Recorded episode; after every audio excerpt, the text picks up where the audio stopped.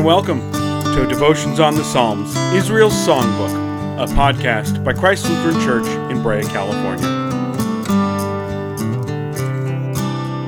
Hello and welcome to the Psalm Devotional. This is Pastor Eric, and we are on Psalm 93. As always, let's begin with a quick word of prayer. Heavenly Father, we thank you so much for your greatness and your majesty. Lord, we are so thankful that you control all, and we know that you are a good, loving God who cares for us and will watch over us. Lord, you created the heavens and the earth, you created the oceans, you created the mountains, and you created the stars. Help us to never forget your greatness. We pray this all in Jesus' name. Amen. All right, so we're on Psalm 93. Uh, now, a quick update uh, to my church family. This is Pastor Eric here. Um, so, uh, as you many of you know, I tested positive for COVID on Saturday. Um, but strangely enough, since then, I have tested negative uh, twice on Monday and on Wednesday. And Hannah never tested positive. Uh, she's always tested negative. So we're still trying to figure out exactly what's going on. It looks like maybe I had a false positive but I still will be staying away until about, uh, I think it's uh, next Wednesday. So that is Ash Wednesday, February 17th. And if you're listening this in the distant future, then you know that we are in the midst of still this, uh, whatever it's going to end up being called, the great coronavirus plague. But just so my church family, just so you know, uh, that's what's going on. Hannah and I, of course, we weren't happy that I tested positive, but we were kind of thinking at least we were going to get this thing over with. Um, but it looks like it was probably just a false positive. So don't be confused if someday in the future we sadly get uh, it again. Um, it looks like it was maybe, like I said, just a false positive. But keep praying for Pastor Pat, who has been carrying the load valiantly ever since then. All right, so this is Psalm 93. Sorry, we'll get to it. Psalm 93 The Lord reigns. He is robed in majesty. He is robed. He has put on strength as his belt. Yet the wor- yes, the world is established. It shall never be moved. Your throne is established from old. You are from everlasting. The floods have lifted up, O Lord. The floods have lifted up their voices. The floods lift up their roaring. Mightier than the thunders of many waters, mightier than the waves of the sea, the Lord on high is mighty. Your decrees are very trustworthy. Holiness befits your house, O Lord, forevermore. All right, so this is a super short psalm. It's only five verses. It doesn't seem like there's a whole lot in it, but there are a lot of cool themes or undercurrents, you could say, that go along in this. Ah, undercurrents. It talks about the ocean. Ha ha ha. Nice. All right. So, first off, we hear that the Lord is robed in majesty. It kind of speaks like the Lord is putting on things a belt, a robe, all these different things. It's really interesting. Sometimes the Old Testament writers they do this. They don't describe God's appearance, but they'll describe the things around him because he's so majestic, they can't describe him. So there's a really interesting incident in Exodus where they're at Mount Sinai, and the elders go up with Noah, or sorry, not Noah, with Moses and Aaron to the mountain, and they actually see God. But when they describe him, they can't describe him because he's too magnificent. All they can describe is the pavement that he's on and how glorious what he's standing on is.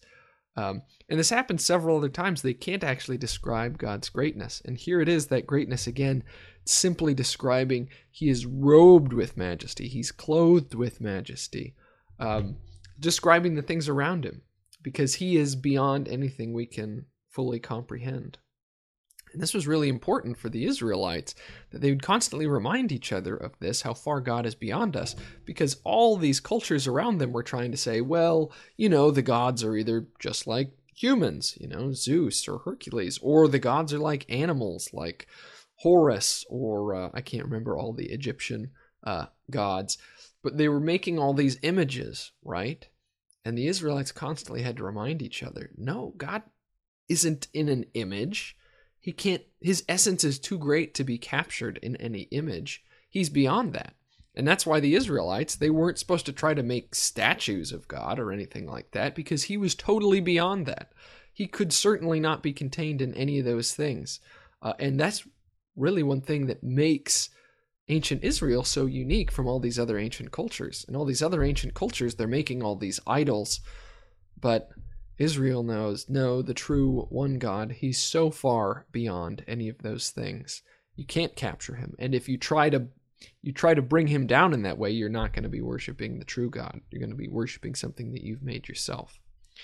So then it speaks about how the world is established, and you can kind of see first, this psalmist talks a little bit about the world and how great it is, how it cannot be moved, and then he talks about the ocean. And these were kind of these two great things in the ancient world was the ground and the sea. And they were the two eternal immovable things, the ground and the sea.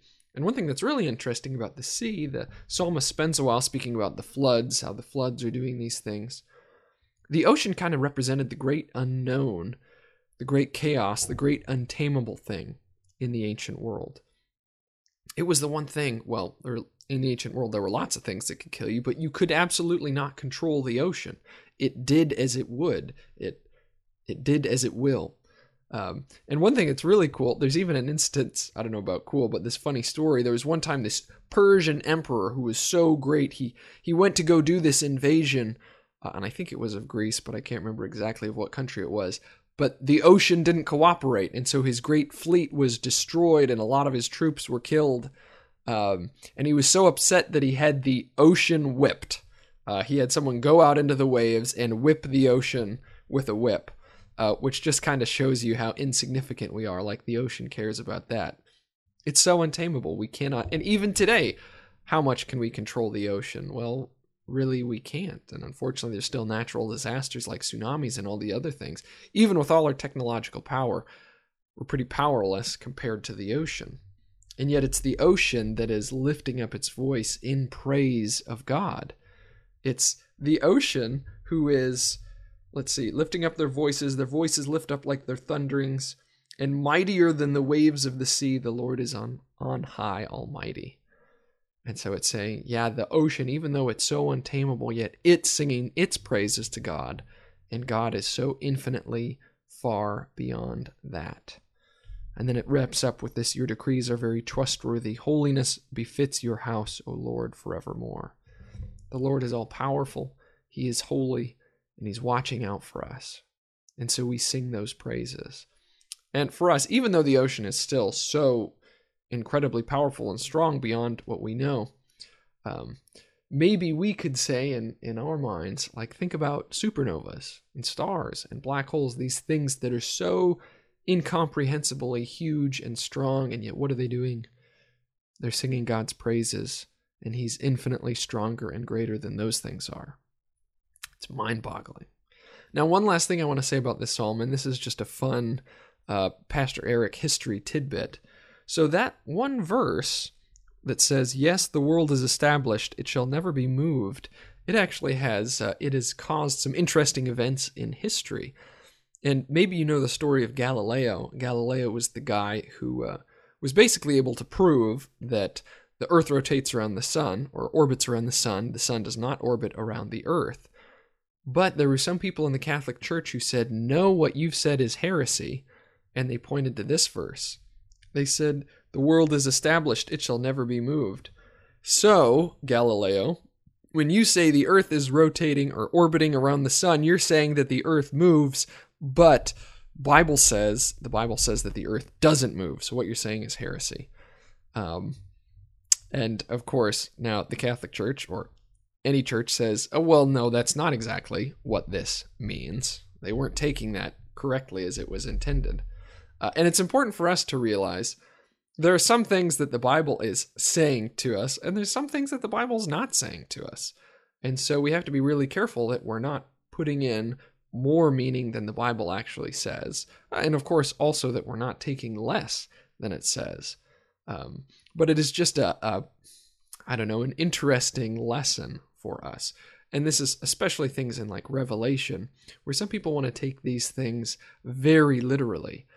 But Revelation wasn't written to be literal, it was written to be symbolic of many different things. And that's what this psalm is. It was a song, it was written as poetry. and it wasn't written as a scientific textbook. Now, this is a big topic, and you could go deeper in this. So, what does this mean for other things?